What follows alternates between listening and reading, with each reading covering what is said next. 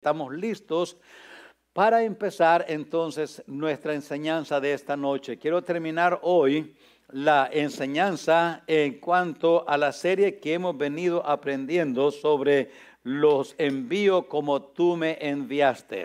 Los envío como tú me enviaste.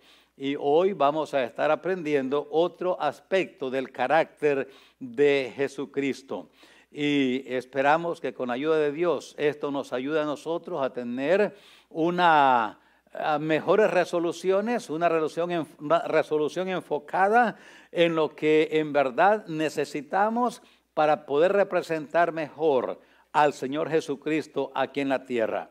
¿Y qué es lo que necesitamos? El carácter de Él formado en nosotros a través del Espíritu Santo. El Espíritu Santo es un agente de Dios aquí en la tierra, es el, la tercera persona de la Trinidad. Él es Dios también y Él puede formar, y esa es la misión que le entregó el Señor Jesucristo, nuestro Redentor, de formar en nosotros el carácter de Cristo. Él es el agente transformador, el que tiene el poder para hacer ese cambio, esa transformación en nosotros. Ahora, la palabra de Dios, las Sagradas Escrituras, es lo que Dios nos dejó para darse a conocer de una manera fidedigna, completa, segura. Dios se da a conocer a través de la creación. No hay duda. Los cielos cuentan la gloria de Dios y el firmamento anuncia la obra de sus manos. Romanos capítulo 1 dice que Dios se revela a, a través de la creación, pero allí usa nuestras conciencias para revelarse a nosotros. A través de la creación, Él usa la conciencia. Pero Dios usa su palabra para darse a conocer de manera completa, perfecta y absoluta lo que Él reveló de su persona a nosotros y que nosotros podemos entenderlo. Hay cosas de Dios que no entendemos aunque Él las reveló, pero no las entendemos. Es, las estudiamos, pero no las, no las entendemos bien, bien.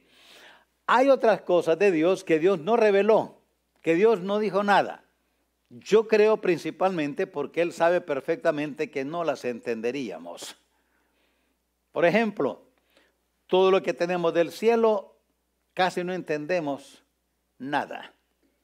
Lo leemos, pero no lo entendemos. Porque nuestra mente no es capaz de entender algo así. La perfección del cielo, la completa felicidad y contentamiento del cielo, no lo entendemos en una tierra imperfecta dañada por el pecado. Así es que Dios nos ha revelado en su palabra verdades que Él quiere que entendamos. ¿Y todo para qué? ¿Para qué? Para que seamos alabanza de su gloria. Para eso nada más. Él quiere que tengamos su carácter y por eso nos dio su espíritu y su palabra, para que le conozcamos y así tengamos entonces la guía seguro y el poder necesario para ser cambiados. Es nuestra decisión personal cooperar con el Espíritu Santo para que Él haga en nosotros su obra. Es nuestra decisión personal leer las escrituras, memorizarlas, meditarlas, escudriñarlas. Es nuestra decisión personal.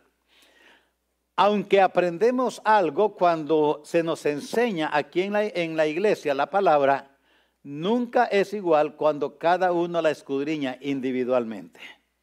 Porque ahí es donde Dios nos habla de una manera personal e individual. Así es que les animo en esta noche, en este año 21, a leer la palabra de Dios. Si usted la está leyendo para terminarla, nomás leyéndola, pues léala. Hay que leerla para conocerla, para saber qué dice la Biblia no lo entendemos, pero lo leemos. A lo menos ya sabemos que eso está en la Biblia y no andamos diciendo así como dijo una vez un señor, mire, la Biblia dice, Dios dice, ayúdate que yo te ayudaré.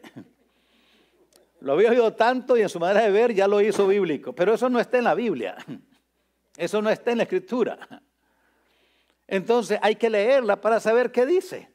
Así hace que eso dice allí la escritura. Pero uno la estudia para conocerla, la escudriña para conocer mejor a Dios y a través de ese conocimiento podemos entonces actuar como Dios dice que actuemos. Así es que es nuestra decisión, pero debemos también tomar la decisión, yo quiero ser como Cristo. Tener esa decisión en nuestra alma, mente, voluntad y emociones. Quiero ser como Cristo. Y cuando con ayuda de Dios logramos lo más que podemos este objetivo y este propósito divino, ahora empezamos a representarlo a Él mejor. Empezamos a representarlo a Él mejor, porque su carácter es lo que nos ayuda a poder ahora tener participación en los planes de Él y que Él ha revelado en su palabra, hacer las obras que Él nos dio su poder para hacerlo. Y como ya hemos dicho, si no le conocemos y no nos parecemos a Él en su carácter, ¿cómo lo vamos a representar bien? Si ni lo conocemos, ni tenemos su carácter, ¿cómo lo vamos a, representar bien? Una de las cosas que hemos aprendido en estos domingos es que uno de los, de los aspectos del carácter de Cristo es que Él ama a los pecadores. Lo vimos y lo vemos claramente. Él ama a los pecadores, pagó por la salvación, su salvación, y procuró y procura la salvación de ellos, de los pecadores. Nuestra salvación la procura de cualquier manera posible. Nos dimos cuenta también que Él sirve al humano. Él suple necesidades emocionales, necesidades físicas, necesidades espirituales. Él sirve al ser humano. Y Dios quiere que nosotros, al tener su carácter, hagamos eso también. Suplamos necesidades que hay en nuestro alrededor, necesidades emocionales, necesidades físicas, necesidades espirituales. Él quiere que seamos una, un canal de bendición a las personas. Nos dimos también cuenta que Cristo es humilde. Es humilde. Y la humildad de Cristo se da a conocer, se demuestra en su encarnación, en su ministerio terrenal y en sus relaciones sociales que él tuvo. Y cuando nosotros queremos demostrar su amor, lo hacemos de esa manera. Cuando lo que somos y tenemos, en vez de producirnos orgullo, nos produce humildad. Manifestamos el carácter de Cristo humilde cuando lo que somos y tenemos nos hace siervos de Dios y de nuestros semejantes en vez de hacernos amos de ellos. Demostramos el carácter de Cristo en su humildad cuando lo que tenemos, sabemos y podemos es un medio, no un fin. Si es un medio, entonces vamos a conocer y a ver más y posiblemente saber más, tener más, poder más. Y hay tantas ilustraciones de escritura de esto. Si es un fin, si lo que sabemos, tenemos y podemos es un fin, vamos a ser muy miserables, porque puede ser que terminemos como Nabucodonosor, perdiendo todo para aprender lo que Dios quiso enseñarnos cuando nos dio y nos puso y nos dio capacidades potenciales que podemos haber usados para Él, para su gloria. Cuando no usamos no, lo que Él nos da y nos capacita a ser, no lo usamos para un medio para conocerlo a Él, para expandir su reino en esta tierra, para llevar personas a conocer más de Él cuando no usamos lo que tenemos para eso y lo que podemos para eso, y es nada más un fin para decir, como dijo Nabucodonosor, yo puedo, yo hice yo. Dice Dios, si no vas a aprender, como le digo a Israel, si no has aprendido a servirme por medio de el yugo fácil, vas a servirme ahora con el yugo de fierro, de hierro. Y así fue. Esto está en toda la escritura. Hoy quiero que aprendamos, Cristo glorifica a su Padre.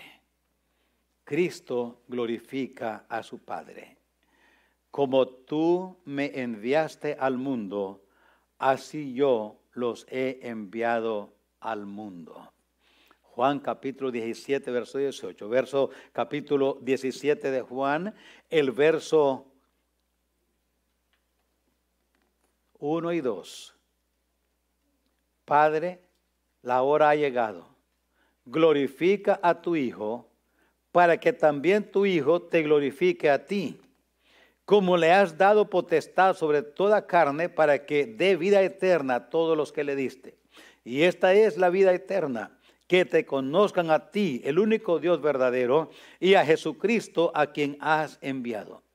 Yo te he glorificado en la tierra, he acabado la obra que me diste que hiciese. Yo te he glorificado. Pensemos,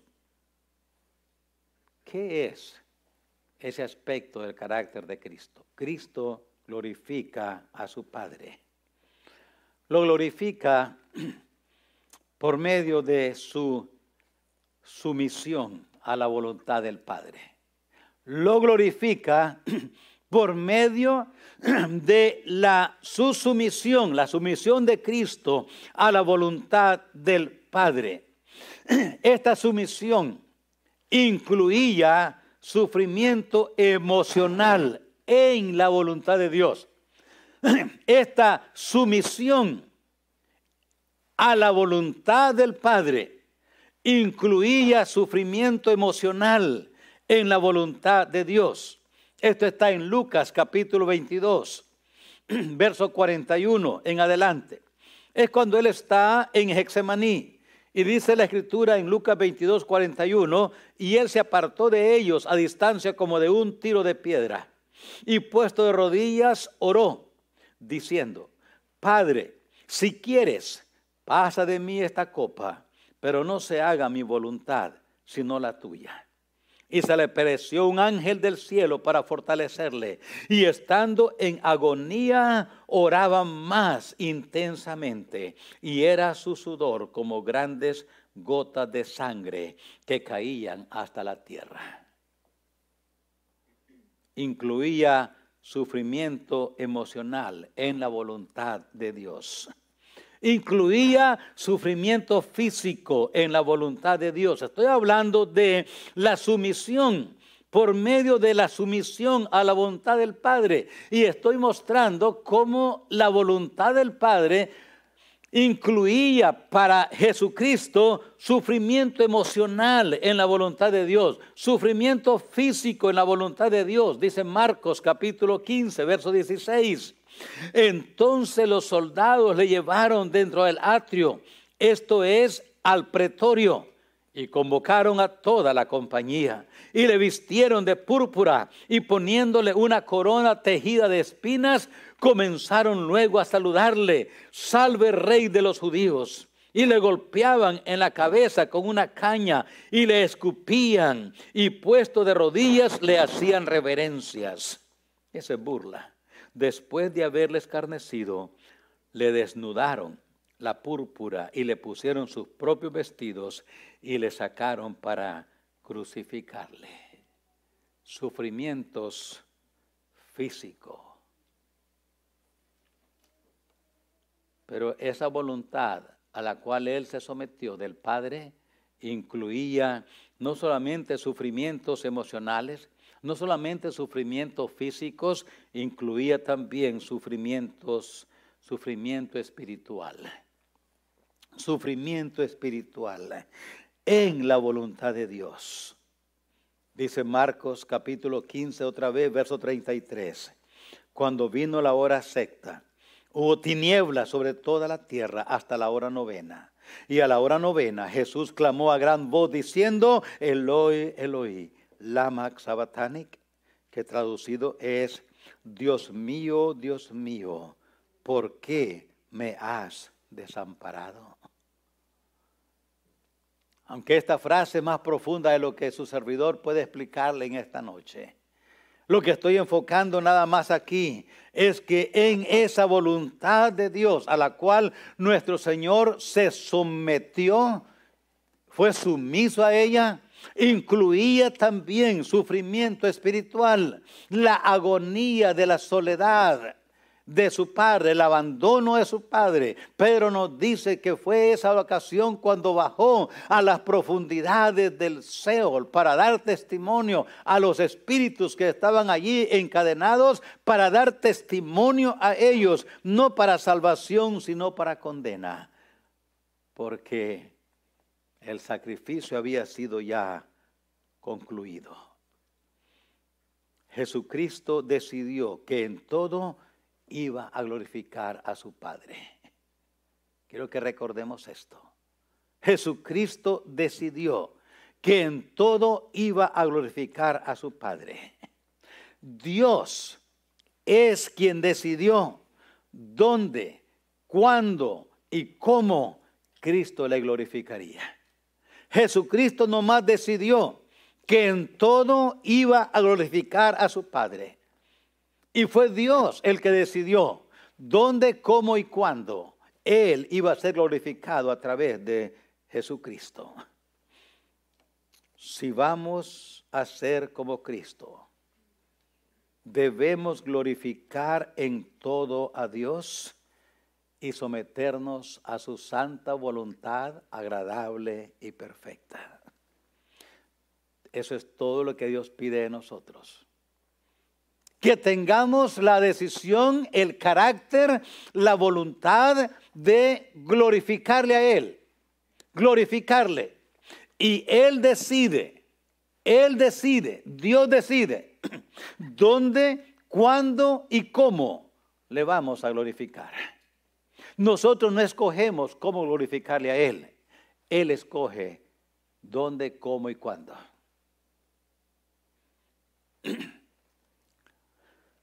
Yo no sé qué son los planes que tengamos para los próximos cinco años en nuestra vida.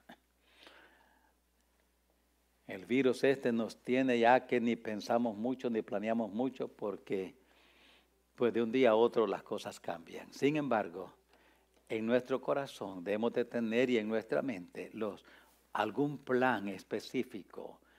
¿Qué quiero alcanzar para Dios? en 21, 22, 23, 24, 25. Dice, pastor, ¿y cómo sé que voy a vivir? Ese es problema de Dios. Él sabe si me va a dar vida o no. Mi responsabilidad es planear cómo voy a glorificarle a Él en los próximos cinco años. Es nuestro deber.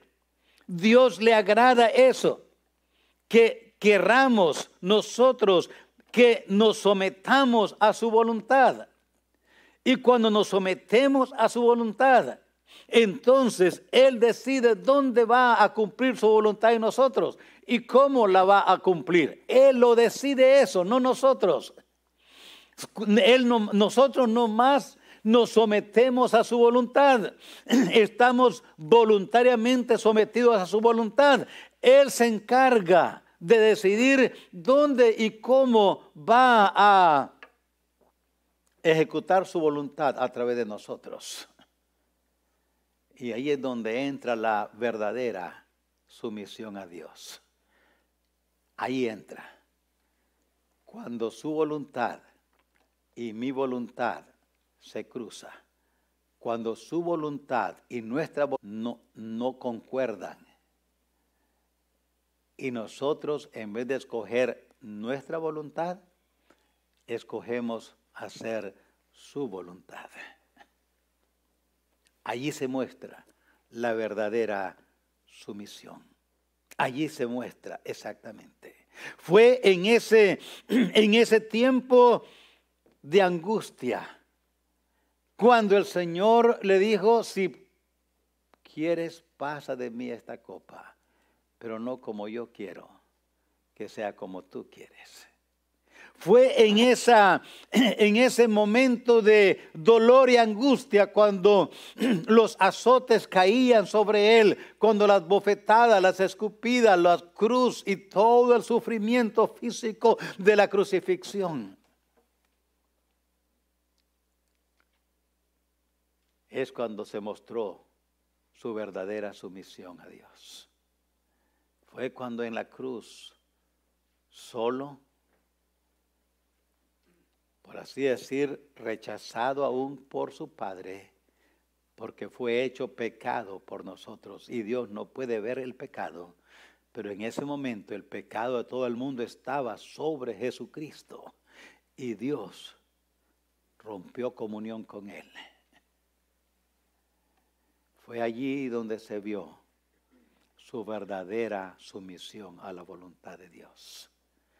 Si vamos a ser como Cristo, y yo oro que todos querramos ser, vendrán experiencias en nuestra vida cuando la voluntad nuestra no está de acuerdo con la voluntad de Dios.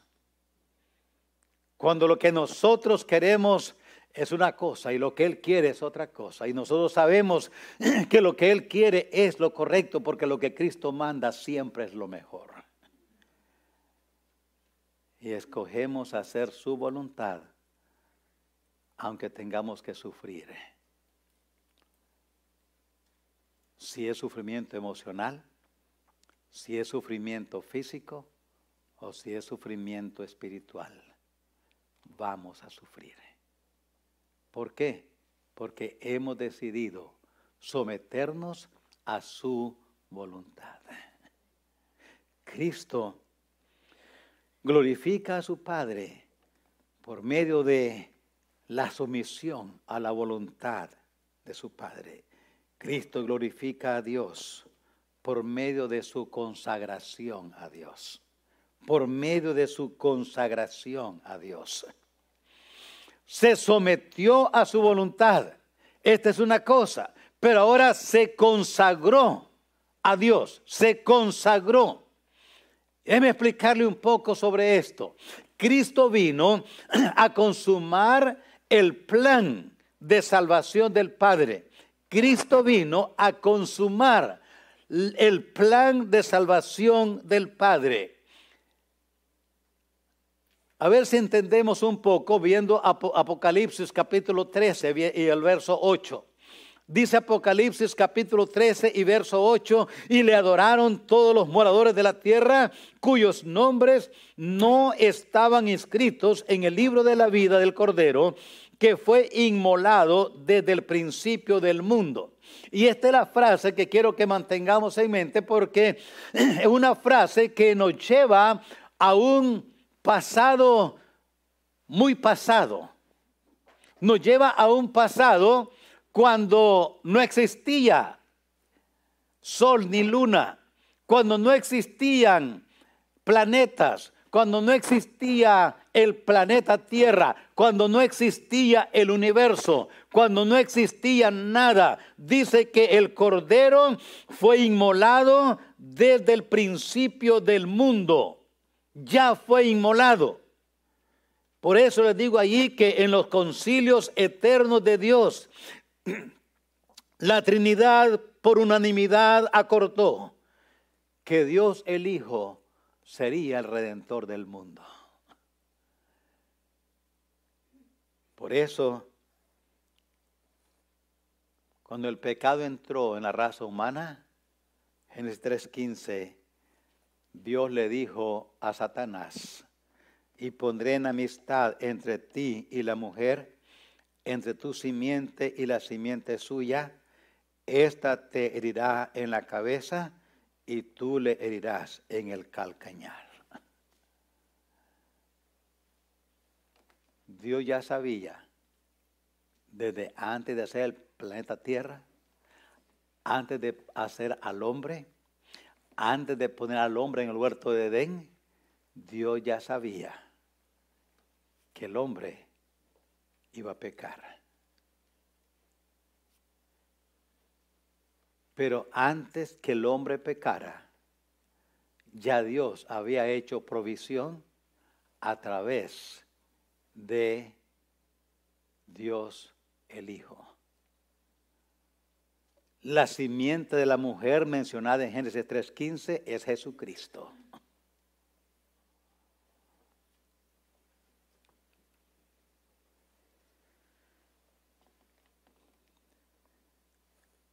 El plan de redención fue trazado por Dios desde antes que el hombre existiese. Cristo fue inmolado en el plan perfecto de Dios de salvación desde antes que el hombre existiese. Por eso encontramos en todo el Antiguo Testamento, por diferentes maneras, Dios anunció su plan. Dios reveló su plan por medio del arca de Noé, ahí estaba un tipo de, las, de Cristo. Por medio de Isaac ofrecido en sacrificio, ahí estaba un tipo de Cristo. Ahí estaba el plan de salvación por medio del tabernáculo. Ahí estaba Dios presentando su plan por medio de los holocaustos y las ofrendas. Ahí estaba Dios presentando su plan. Todos esos y otros más eran tipo de Cristo. Cristo era el prototipo de todos los tipos. Cristo entonces vino para consumar el plan de salvación del Padre. Por eso leímos, si usted mira en Juan 17 y el verso 4, yo te he glorificado en la tierra, he acabado la obra que me diste que hiciese. He acabado la obra que me diste que fuese. Ahora pues, Padre, glorifícame tú al lado tuyo con aquella gloria que tuve contigo, y note bien, antes que el mundo fuese. Antes. Esa gloria que hablamos esta mañana se despojó de ella. Por eso entendamos esto. En cuanto a la salvación se refiere, ya no hay más plan que cumplir. En cuanto a la salvación se refiere, ya no hay más plan que cumplir. Juan 19:30 nos enseña esto. Cuando el Señor en la cruz dijo, consumado es. No estaba hablando del vinagre que le pusieron en sus labios.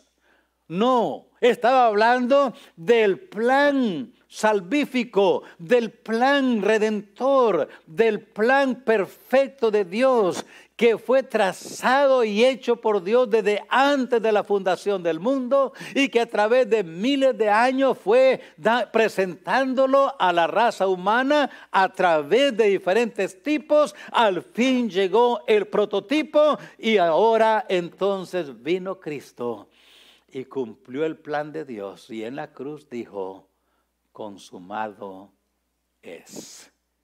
Ya no hay nada más que cumplir. Todo ha sido cumplido. It is finished. No hay más que hacer y no hay más que decir. La resurrección del Hijo la ejecutó el Padre y fue en un sentido, la aprobación del Padre a la sumisión y consagración de el Hijo. La resurrección de Cristo fue la aprobación del Padre a la consagración de su Hijo Jesucristo. Cristo no resucitó por su poder, resucitó por el poder de Dios, dice la Escritura. Por eso Él hijo le dice a su padre en Juan 17, he acabado la obra. He acabado la obra. Glorifícame, glorifícame tú al lado suyo. Si vamos a ser como Cristo, ser como Cristo significa vivir para glorificar a Dios. Significa sumisión a la voluntad de Dios. Y como dije ya, donde su voluntad es contraria a mi voluntad, escojo su voluntad en vez de mi voluntad. Donde su voluntad choca con nuestra voluntad, su misión significa entonces que vamos a hacer su voluntad en vez de nuestra voluntad. Esa es verdadera sumisión a Dios. A veces decimos que estamos sujetos a Dios, pero es nada más aquí, en la mente. A veces decimos en palabras, pero como dice el dicho aquel de, es poeta de la nariz a la jeta.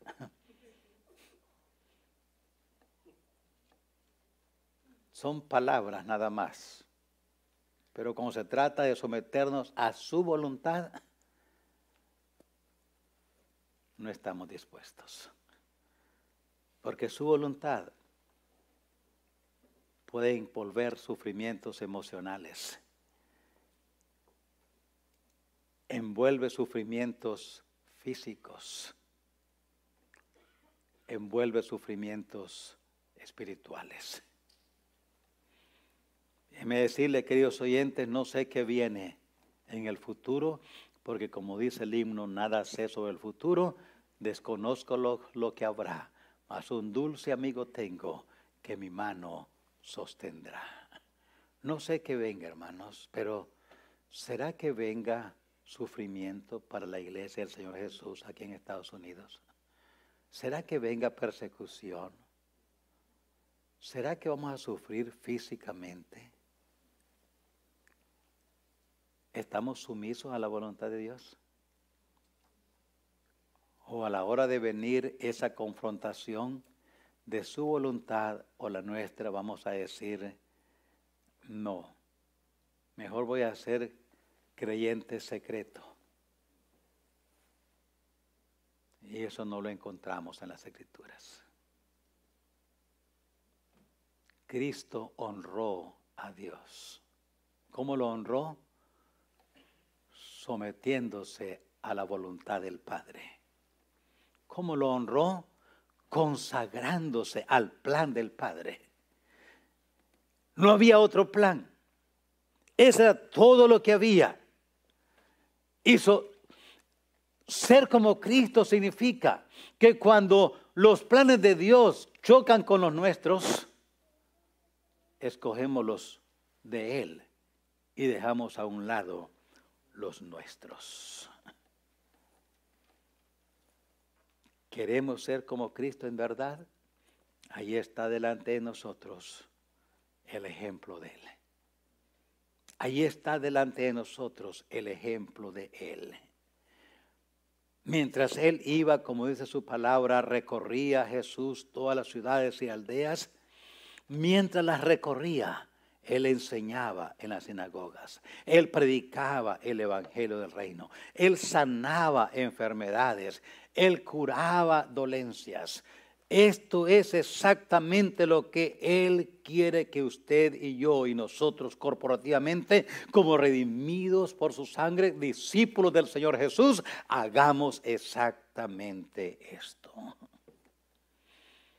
Cristo mientras recorría las ciudades y aldeas, predicaba, enseñaba, servía.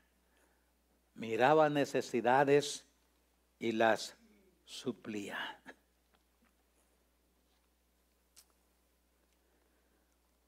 Si vamos a ser como Él, si vamos a ser como Él, o si somos como Él, sería bueno preguntarnos, ¿Cuántos folletos de la palabra presentamos a alguien en la semana pasada? ¿Cuántos dejamos en algún lugar donde fuimos a comprar, a comer, a estudiar o a hacer cualquier diligencia?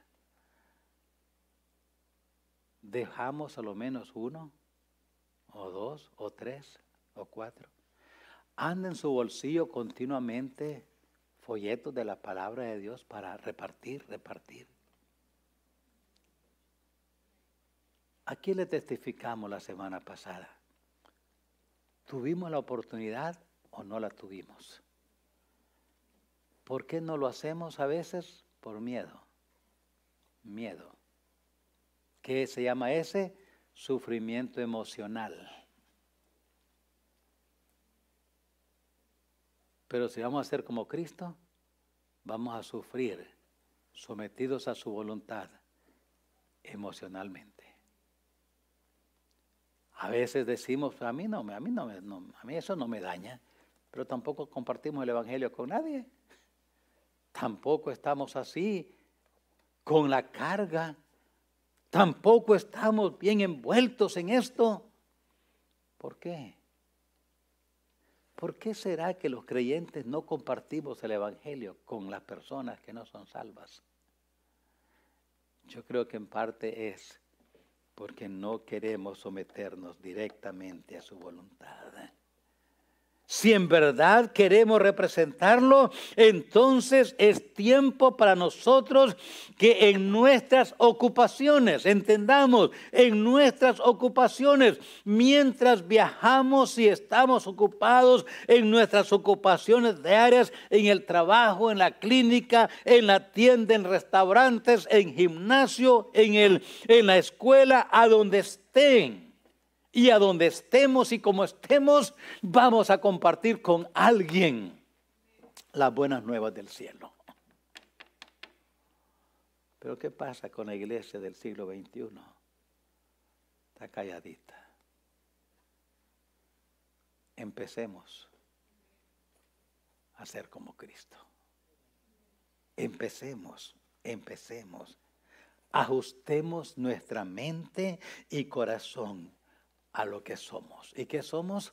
Somos agentes encargados de los negocios de Cristo aquí en la tierra. Somos sus discípulos.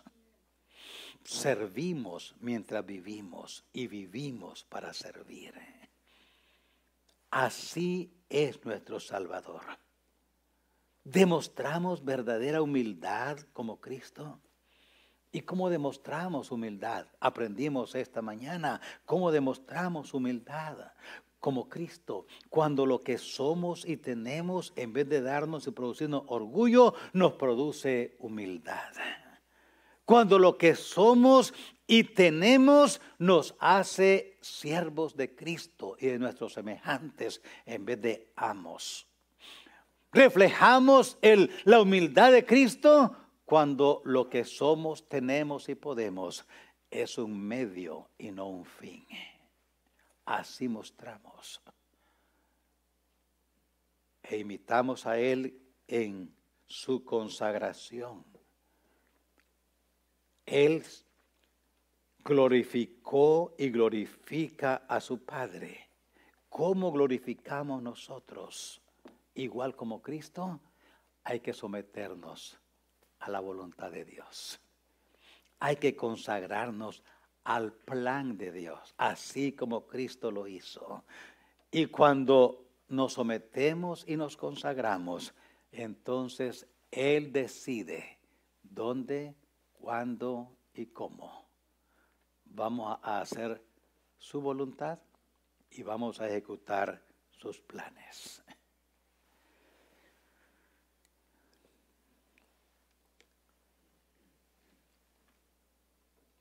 ¿Tiene planes para 21 usted o no tiene muchos? ¿Tiene planes para 21? ¿Puede Dios cambiarlos? Prepárese entonces. ¿Puede Dios cambiarlos?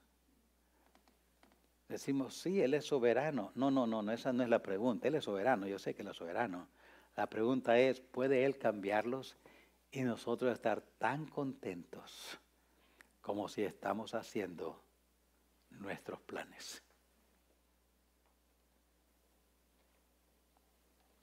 Eso, eso cambia.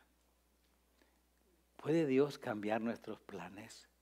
¿Puede Dios hacer de nuestros planes otra cosa y nosotros estaremos tan contentos haciendo sus planes como si estuviéramos desarrollando los nuestros?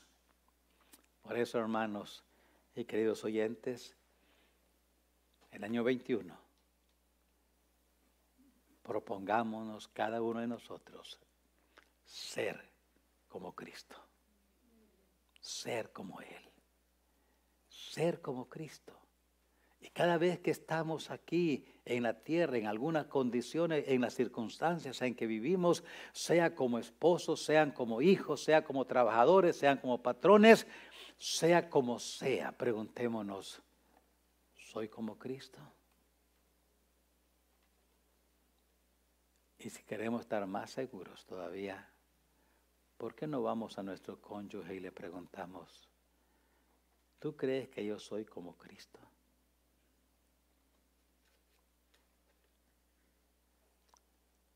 Ahora, tal vez vamos cuando no estemos muy frustrados unos con nosotros. Mejor vamos cuando estamos en muy buena paz. Porque puede ser que nos dé una respuesta que no es la verdadera porque hay frustración. Hermanos, la verdad es que si en verdad honramos a Dios, el mundo va a saberlo, sin que lo digamos. El mundo va a saberlo. El mundo va a entender que, y comprender. ¿Y sabe qué es lo que este mundo necesita? Conocer a Cristo. Pero ¿cómo lo va a conocer? A través de nosotros. A través de nosotros. Es la única manera. Dios nos ayude a ser creyentes de verdad, semejantes a Cristo. Porque el año, hermanos, está empezando. No sabemos qué vendrá en el camino. No sabemos qué circunstancias. Pero saben, en las luchas y en las pruebas, la iglesia sigue caminando. No se detiene solamente para predicar. Hay todavía mucho camino que recorrer. Hay muchos objetivos divinos que alcanzar. Hay mucho que hacer. Y nuestro Dios está en el trono todavía. Él no ha perdido elecciones ni tampoco nadie lo va a quitar con ninguna maraña. Él es Dios. Pero ¿sabe qué anda buscando? Anda buscando manos pies, ojos, boca, oídos, que quieran ser como Él. Los ojos de Jehová recorren toda la tierra buscando personas de corazón perfecto a través de los cuales, dice la Escritura, Él muestre su poder y gloria. Eso es todo lo que Él busca. Dios nos ayude cuando pase por nuestra vivienda y cuando vea a nosotros, Él diga, ahí está uno. Ahí está lo que yo ando buscando. Y entonces vamos a ver la diferencia que Dios hace. Dios no tiene ninguna limitación de, de ninguna clase. Ninguna. Él puede hacer al más sencillo lo más sobresaliente al más pobre muy rico. Y al que no puede, lo puede hacer que haga tanto. Solo porque esa persona decidió ser como Cristo. Dios nos ayude a creer en Cristo de verdad. Las circunstancias nos están llevando allí, hermanos. Las circunstancias nos están llevando allí. Alguien dijo en la reunión que hoy teníamos el liderazgo que el COVID nos ha ayudado. a mí como que me, me agarró como me dormido, yo creo, cuando dijo eso el hermano, y pensé, ¿cómo que nos ayudó? Sí dijo, sacó lo que no era y dejó lo que era. Mire, pues parece que es verdad. ¿Y qué viene en el 21? ¿Quién sabe? Pero lo que sea, vamos a ir adelante. Vamos a seguir adelante. Dios nos ayude. Oremos. Padre, termina la enseñanza.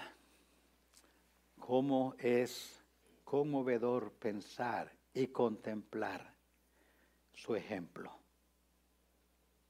nos deja tan chiquititos, aún en nuestra grandeza, aún imaginaria, Qué hermoso es pensar en el carácter suyo. Qué perfección de carácter. Y pensar que nosotros, seres transgresores de la ley tuya, rebeldes contra tus preceptos y mandamientos, por tu poder y gracia hemos sido transformados en nuevas criaturas y nos has hecho el templo del Espíritu Santo y ahora, por tu poder y gracia, podemos ser como tú eres. Oh Señor, como el himnólogo, ayúdanos no solamente a cantarlo en palabras, pero en el corazón. Hazme, oh Cristo, como tú eres. Te ruego por cada uno de nosotros aquí reunidos, Señor, que nuestros corazones sean movidos por tu poder y gracia a ser así, a tener ese deseo, a tener esa resolución en nuestra alma y pasar de palabras a hechos. De tal manera que Mission sepa que aquí hay un pueblo que te ama, un pueblo que se parece a usted cada día más. Le ruego, Señor, tu gracia, tu ayuda. Tú conoces a tu pueblo, mi Dios. ¿Qué se oculta en nosotros de ti? Nada. Solo le ruego que nos ayudes. Como iglesia tenemos un gran reto en el año 21. Tenemos tanto que recorrer este año. Y hay tantos retos. Pero no podemos hacerlo, Señor, si no tenemos tu carácter.